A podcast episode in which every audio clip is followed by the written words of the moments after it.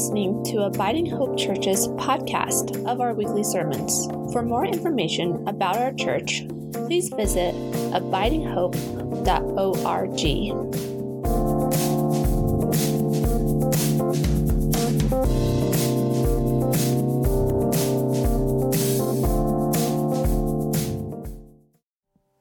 This is the Holy Gospel according to Matthew.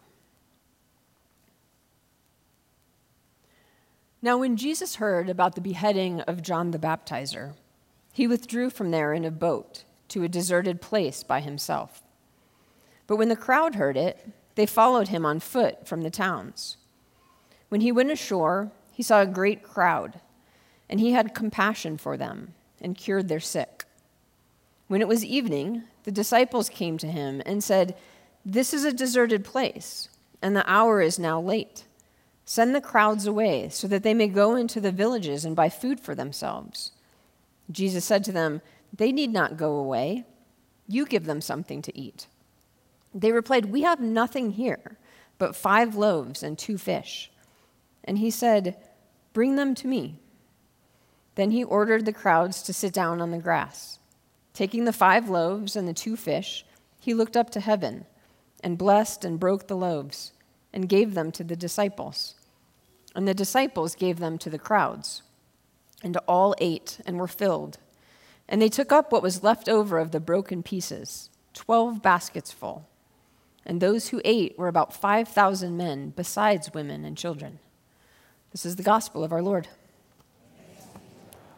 Please be seated.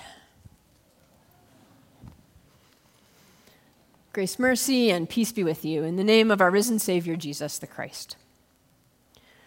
There's an old folk tale from Europe that's been around in various forms for centuries. Sometimes it's called stone soup or button soup, and essentially it's the story of some hungry travelers. In different variations of the story, the travelers are maybe priests or soldiers or even scoundrels. But in all of the variations of the story, they're hungry. And no one is willing to share even a scrap of food with them. So they fill a cooking pot with water and they put a stone in the bottom of the pot. And as they begin to heat this pot over the fire, they attract the attention of a curious man in the village. The travelers explain to him that they are making a pot of delicious soup with a magical stone. Well, of course, the man wants to try magical soup, but the travelers tell him that it's not quite ready yet. They say it's missing just a few of the herbs that it needs for flavoring. Well, the man happens to have some herbs in his garden, so he runs off to get this essential ingredient for the magic soup. When he returns with the herbs, he brings a friend with him who wants to see and taste the magical soup for herself. And the travelers say, Of course you would be welcome, but it's not quite ready. If it just had a carrot, then it would be heartier and a little bit more flavorful. Well, luckily, the woman had some carrots at home, and she would be happy to contribute them to this magic soup. This pattern repeats itself over and over again as more and more of the villagers turn up to see the magical soup for themselves and contribute something to the pot. Some of them bring a potato or a leek, a soup bone, some salt, some pepper, a tomato. Someone even brings a loaf of crusty bread to go alongside. And at the end of the story, the entire village sits down happily to share this delicious pot of soup together. Of course, first of all, they have to take out the stone, which isn't really magic at all. Or is it? I've always loved the story of stone soup since I first heard it way back in preschool. There's something powerful about a shared meal. It always feels like a bit of a miracle when I bring something of mine and you bring something of yours, and before you know it, it feels like we have a feast in front of us. In our gospel text today, we hear a story that's often called the feeding of the 5,000. It's a story that's in all four of the gospels, so Matthew, Mark, Luke, and John, which means that it's a really important story, a foundational story for the early Christian church. In Matthew's account, Jesus has just learned about the murder of his cousin and his friend, John the Baptizer. So he goes away in a boat by himself to be alone, to grieve in a deserted place. But the text also says that when the crowd heard about John's execution, they followed Jesus on foot to the other side of the lake. So that when he arrives on the shore, this large crowd of people is already there waiting for him. So much for his solitude. But rather than being upset or frustrated by this, the text says that Jesus had compassion for the crowd. That word compassion is this great Greek word, it's splanchnizomai, that means literally gut love. When Jesus looked out on the crowd, he loved them so much that he loved them with his guts.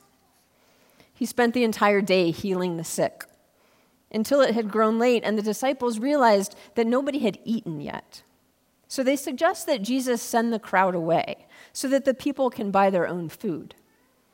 But Jesus has a different idea. He tells the disciples to feed the people.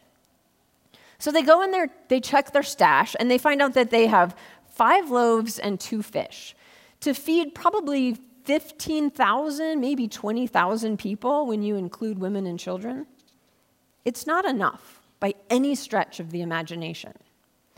There's no way that they can do what he's asked them to do. So they show the fish and the bread to Jesus, and they say, We have nothing except this. And Jesus says, Bring it to me. How often do we feel like these disciples? Like we don't have enough of what we need to get the job done, or to meet the demands that are being put on us, or to be the people that we want to be or need to be. I want you to know that I see you. I read your connect cards each week. I pray for you. I listen to your stories, and I know that some of you are facing some really difficult things. And sometimes you may feel like you don't have enough strength, or enough courage, or enough compassion to get through those things. You may feel like you don't have enough hope or enough faith to endure. When that's the case, I invite you to hear the Jesus in our story today say, Bring it to me. Because you know what Jesus did with five loaves and two fish? He multiplied them. He blessed them, and he broke them, and he handed them out. And when everyone had eaten their fill, there were 12 baskets left over. If we bring our meager offerings to God, our little bit of hope, our little bit of faith, our little bit of courage or strength, God will bless it and multiply it and make it enough. It's kind of a stone soup situation. Alone, your carrot is just a carrot, and my potato is just a potato, and Glenn's salt is just some salt. But when we each bring our gifts to God, when our story gets mixed in with God's story, and we see our connectedness, we see the connectedness of all of our lives and all of our gifts and all of our needs, then your carrot's not just a carrot anymore. It's part of something much bigger, something that will feed and sustain not just you, but a whole village. So when the ha- task ahead of you is too much and you feel too small, when the need is too great and your reserves seem too low, when the ask is overwhelming and you can't possibly be enough, just bring what you have to God. God will mix up your little bit of hope with my little bit of strength and Glenn's little bit of faith, and we'll all have some soup. And it will be enough not just for you and for me, but for the multitudes, for the whole village, and for any hungry travelers that pass through. Because that's what happens when you let Jesus into your life and into your kitchen. You get magic soup and gut love and enough for all. Thanks be to God. Amen.